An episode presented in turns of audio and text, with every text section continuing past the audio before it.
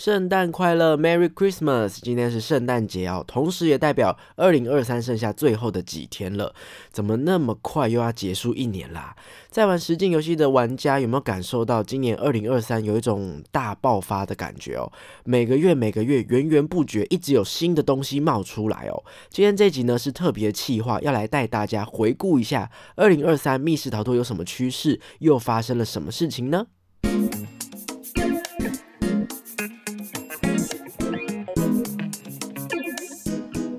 欢迎收听逃脱记录点，我是阿纪。逃脱记录点是一个分享密室逃脱、剧本杀等等实境游戏心得的节目哦。会有我实际体验之后呢，从各个不同的面向来分享自己感受到的想法。那当然途中会有一些分析跟猜想，也会有比较主观的感受，所以呢，内容都仅供各位参考哦。目前节目是每周一不定时推出，非常欢迎你按下订阅键，周一随手打开看看有没有推出新的集数哦。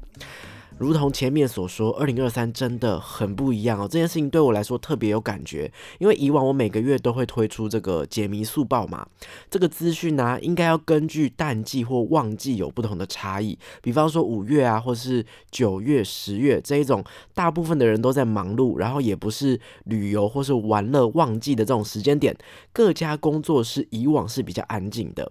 一直到寒暑假，或者是像圣诞节这种节庆啊，实境游戏的产业才会。比较热闹，可是二零二三完全反常哦，从头到尾，一年到头完全不停止，每个月份的这个新消息、新活动都差点讲不完哦。新的工作室很多，新推出的主题也很多，而且大型的、特殊的，甚至跨界合作的主题也很多，就有一种。肉眼可见看到这个产业在短短一年有了什么变化的这种感觉哦，这代表产业应该是有大量新鲜的成员加入，迅速成长，也代表可能某一些玩家的消费方式啊，或者是呃工作室的一些制作方式有些改变，所以前面所说的这种淡旺季差异可能不再那么明显了。当然，今天这集呢没有打算要用行销的角度讲太多专业的东西哦，但是我呢想要在今年的最尾巴特地整理。整个年份的资料，带所有玩家一起来回顾密室逃脱在二零二三年有什么特别之处呢？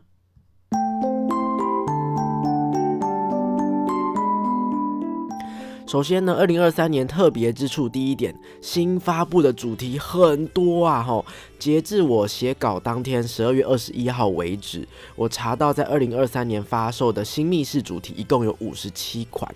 五十七款是什么概念呢？相信大家应该知道逃脱吧这个评论网站哦，上面是可以查询到各家工作室有各家的主题这样子。有在玩密室的人应该都有去用这个很好用的工具网站。那目前登记在逃脱吧的密室逃脱店家一共有七十九家。单单你要制作一款密室逃脱的话，其实没有半年八个月都是很难的。所以你只有七十九家的密室逃脱店家，但是二零二三年一年内推出的新主题就有五十七。一款了，代表说玩家平均每个月要玩四到五款主题，才可以把今年新出的全部收服。这其实是很疯狂的一件事情哦。我自己在猜有两个可能性啦。哈，第一个就代表说某一些工作室他们制作游戏的成熟度上升了，可能有更多厉害的人才加入啊，或者是呃工作室又找到比较熟练的工作模式，开始有规划性的、比较有方向的来设计主题。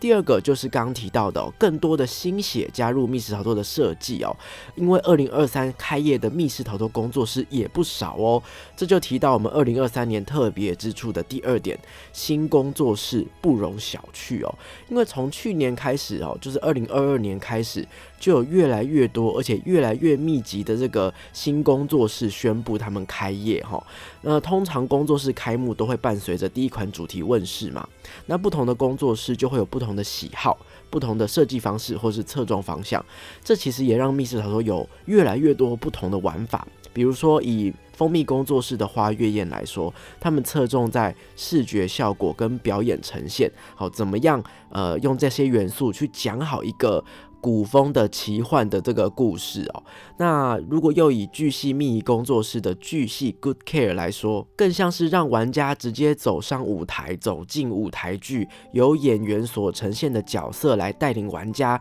进入到这个剧中的世界观里面到处探索。还有呢，我有一直很想要去试试看，很想玩，但是没有机会去的这个高雄利益法则沉浸式剧场哦，他们标榜着剧场嘛，所以推出的这个主题赌徒法则就是有高度扮演的阵营对抗游戏，结合了感觉上结合了一点桌游规则跟剧本杀的扮演这种游戏类型哦。那很令人开心的事情是，前面我提到的这几种非典型的密室逃脱主题，也受到了很多玩家的喜爱，让密室逃脱不再是呃一定要解谜啊，或者是像一般人还没有玩过之前就会觉得很难，或者是我时间来不及逃不出去怎么办啊？这种印象就会慢慢的随着有更多元的玩法，好去减轻减淡。那当然我知道。典型的或是本格的这种解谜型的主题，也有很多人的喜爱跟支持。所以，比方说不想工作室哈的骑士鬼图，他们就想办法利用题目跟故事，在自由探索、彩蛋挖掘跟隐藏要素这几点，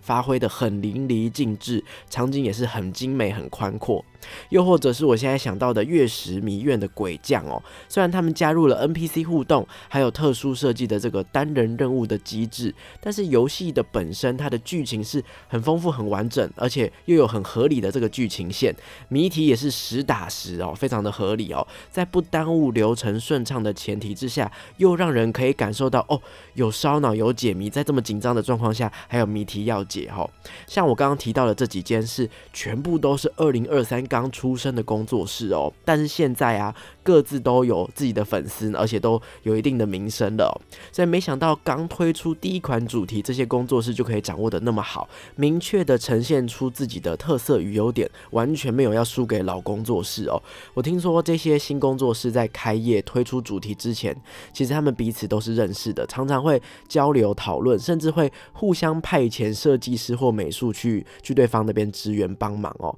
这种经验。与资源的流通是最难能可贵的哦，希望密室联盟可以继续努力下去，好继续互相帮助，好推出更酷更棒的主题哦。那当然呢，有几个我还来不及光顾的新工作室，比方说由这个杨桃变身的台中草妹妹工作室，我就一直很想去哦。希望二零二四年有更多的机会可以安排时间去玩哦。有没有我没提到的新工作室也很值得推荐呢？如果听众有想要推荐的话，欢迎私讯告诉我，或者是诶在现实动态跟我。互动哦，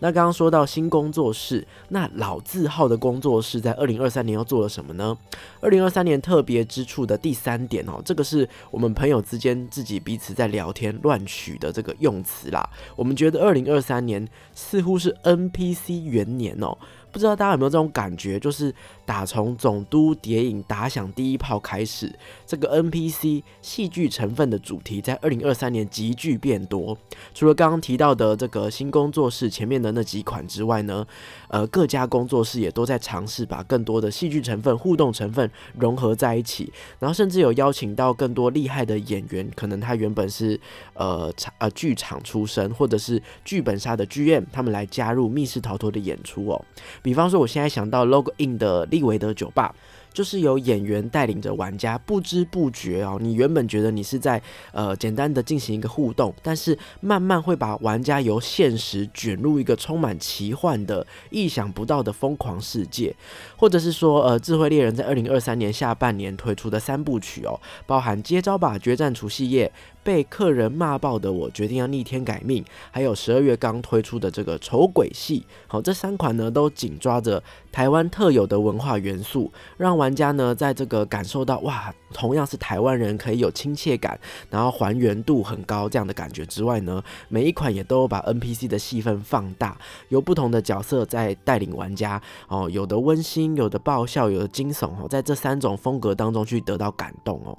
然后呃，我还没有玩过台中意识课的暗影前行，还有台北罗斯起子的永春医院，好像也都是这种类型哦，就是演绎风格更强烈，NPC 的戏份更重的主题哦。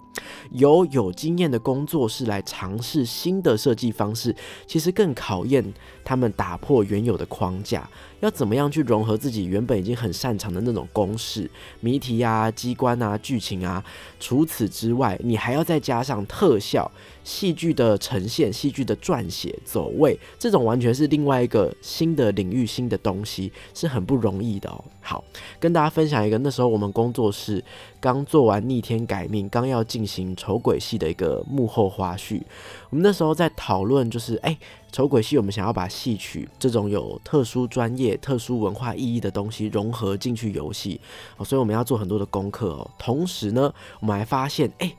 以往密室逃脱的设计分工没有所谓的舞美，好，舞美就是舞台美术的简称，这个跟一般呃游戏里面搭建场景设计是不一样的专业哦。舞台美术呢是包含了布景、灯光、化妆、服装、效果、道具等等的，特别是这个所谓的特效效果，哈，它可能是需要机关美术。动线流程跟灯光这种不同的不同的部门非常紧密的讨论组装，才能够完成一场的特效呈现。大家可以想象成一场秀。那一个密室逃脱里面可能有好几个秀，好几个不同的地区会有不同的事情发生哦。这个是今年在设计上才开始碰到的新挑战，怎么样整合每个人的东西，变成一场流畅完整的一个一个一个秀。这是一个真的是一个很酷、没有想过的东西哦，而且真的成功了，把众人的这个成品组装在一起之后，完成的画面很美、很酷，然后也很有成就感哦。那当然，各家工作室都在尝试做这样的事情哦。今年或许大家尝试融合 NPC 啊，把它作为 NPC 元年。那二零二四会不会有什么新的 idea 也会被抓进来放进密室里面呢？或者是随着这个 NPC 被放进密室，这个元年开启之后，往后的密室逃脱或者是沉浸式体验，会不会有更豪华、更盛大的东西哦？因为我之前就有听说过，在中国那边哦，曾经有最终极的游戏是玩家直接进。入一个小城镇，在这个城镇城镇哦，在里面玩两天一夜，呃，所有玩家会扮演角色，好，而且睡觉中间过夜就是直接住在客栈里面，然后你半夜可能还会有任务正在偷偷的进行哦，会不会未来台湾也有可能会做出这样的东西？哈，想想就觉得好刺激，好期待哦。二零二三年特别之处的第四点哦，就算有些东西刚开始融合，可是也已经有很多大型计划的雏形已经正在发生了。比方说，今年在嘉义规划的大型文创园区，它是由政府跟台湾沉浸式协会携手，把原本的旧酒厂摇身变成台湾的大型实境游戏园区哦。在二零二三年的六月初开始呢，一开始是先由芒果游戏主导举办的经验奖，这个奖项呢提供系统跟教教学的资源哦，让感兴趣的素人设计师也能够尝试来设计一个自己的户外实境游戏。那当然，除了活络这个嘉义这个地区之外呢，也可以寻找更多的新兴人才。那同时，台湾沉浸式体验协会呢，也从七月份一直到十月，在嘉义这个地方陆续举办了好几场的这个实体工作坊。接着在十月呢，由神不在场工作室主导的这个大型沉浸式解谜展演《异酿》也开始集资了，短短一个月就破了四百万哦，啊，集资的非常成功。十一月呢，在嘉义文创园区的 A 栋正式上线了。我自己还没有到嘉义的这个园区去体验过任何一个东西，但是呢，我同时也有看到很多评论都认为意酿还有，还希望他们在更优化、更调整哦。但我觉得要承载一个这么大的专案，举办一个长期的。超大屏数的超多演员的游戏，已经是台湾目前某个里程碑了。这是以前可能两三年前真的是想都不敢想的事情哦。那当然哦，当然就玩家有反应，所以神不在场也有急速的在做很多的调整跟优化。所以最近已经开始听到有一些比较多肯定的声音哦，也希望大家可以继续给他们鼓励。那当然除了刚刚提到 A 栋的意酿之外呢，C 栋还有三款的密室逃脱、梦游马戏团、来自星星。的吃货，还有小矮人大冒险，还有一款的这个实境策略游戏《守护明日号》。同时也有蹦世界设计的这个实境解谜游戏《意念外传：秘术八十八号》，这个是一个融合 AR 技术，还有结合嘉义本地文化还有先进科技的一个互动游戏哦。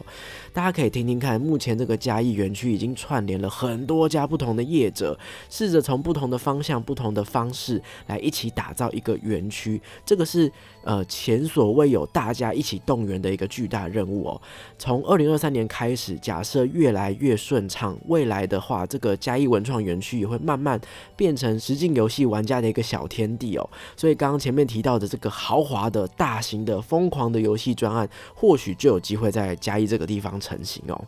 除此之外呢，在二零二三年也有看到很多的实际游戏透过集资，刚刚提到意量是集资嘛，也有很多东西是透过集资来获得资源、减轻成本压力的。比方说，纯密室的首款大型的密室作品战利品，就是用集资的方式来顺利制作完成的。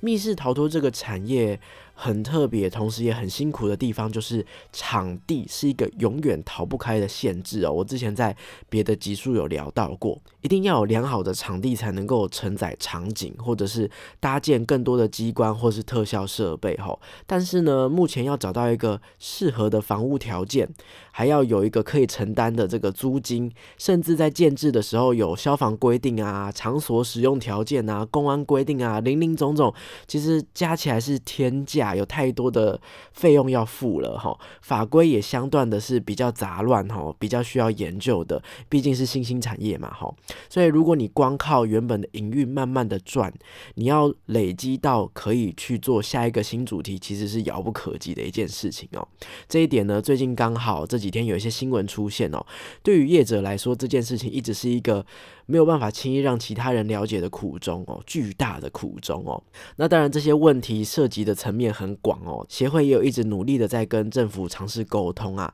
可是假设哈，假设今年我们有尝试了集资这件事情哦，玩家的支持跟期待是真的能够化为实质的帮助，而且有成功的案例，那么未来有更多的店家也可能可以试着用这样的方式，呃，让自己在创作的时候更有余裕吧。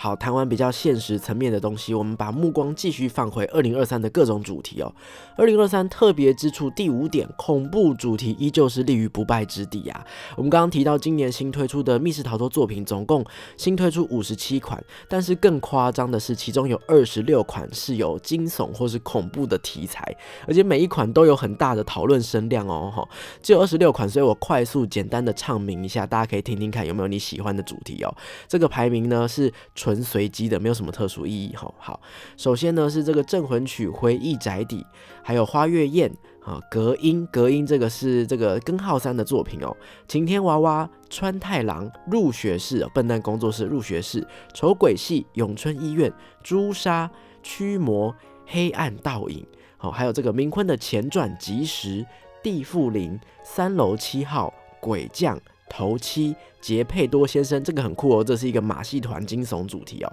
好，那再来呢，也比较特殊的是这个原版升级的故事二点零，还有就是原本在这个台北，但是到桃园再制的明坤，还有在新竹再制的二一学园音乐教室跟二一学园丑时三课，还有在台中再制的碟仙，还有这个哎比较特别的是这个有密室元素的剧本杀救赎哦。好，那以上提到的这个呢，有一些主题可能不是完全的恐怖主题，可。可能只是带了一点惊悚或是灵异的气氛，但是果然“密室逃脱”这个词啊，本身听起来就是有一些未知跟恐怖感嘛，所以在主题上面添加一些恐怖色彩，依然是不败的哈，最容易吸睛的做法。恐怖主题呢，除了恐怖吓人之外，某种程度其实更考验场景跟灯光设计，如何做的有美感、有电影感，这个是出戏或入戏最关键的决胜之处哦。另外呢，刚刚的列表当中呢，恐怖的风格也有所不同哦。大家听到有台式、中式、日式。泰式、欧式，或者是传统的古风到现代的都市传说都有。那假设恐怖风格是密室逃脱本来就很有特色、难以割舍的一块，我们就期待二零二四年有更多不同的恐怖元素更丰富，或者是有更多不同别出心裁的恐怖主题出现啦。二零二三年特别之处的第六点就是有很多意想不到的跨界合作，或许是因为这个产业的特色，很容易让大家一想到就有画面、有想象空间哦。同时呢，也很容易吸引到年轻人的目光，所以有越来越多的单位想要跟实境游戏合作了。比方说，调查局就在年底跟 A 剧团一起推出免费的沉浸推理游戏，任务代号 Y。他们想要透过这个游戏来宣导，把国家安全观念宣导交给国人哦。那调查局也有跟芒果游戏推出赖的线上推理游戏临时任务，那时候还有抽奖哈，很多奖品可以抽。然后高雄的玩出计划也有跟这个 Phaser 摄影自拍场馆打造啊，这个这个联名主题迷失克洛伊真的很酷炫哦。呃，我刚好前一阵子有去玩哈，迷幻的灯光变化加上它的故事走向本来就有一点点心理变态，所以氛围感超好，在里面拍照也超好看。果然不愧是这个自拍场馆打造的。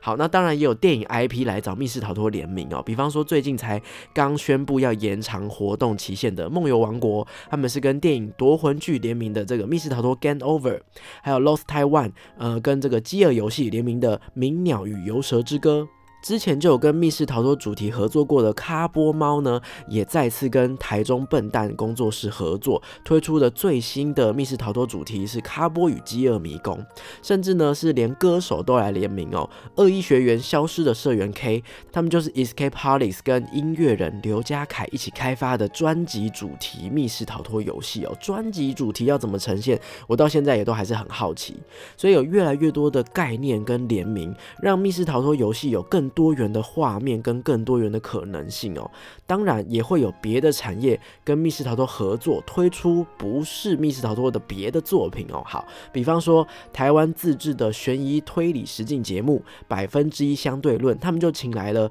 精湛老班底的演员跟超强的卡司来担任玩家哦。这是一个实境的这个实境秀哈，我真的很喜欢许孝顺跟苗可丽的演出，所以各位如果有空的话，可以去看一下。他们现在目前只有推出两。集的试播集哦，好，这个节目呢就跟很多目前这个产业的业者合作，所以如果你去看试播集，看完之后，可以在片尾看到呃，Roca 里面有谋杀卫斯理啊，根号三工作室啊，异世客啊，还有 Escape Holics 的这个 Roca 哈，划过去这样子，有很多人都是呃一起合作去做出很多很酷的新东西，这些东西都是让更多人认识密室逃脱或是喜欢实境游戏的敲门砖呐。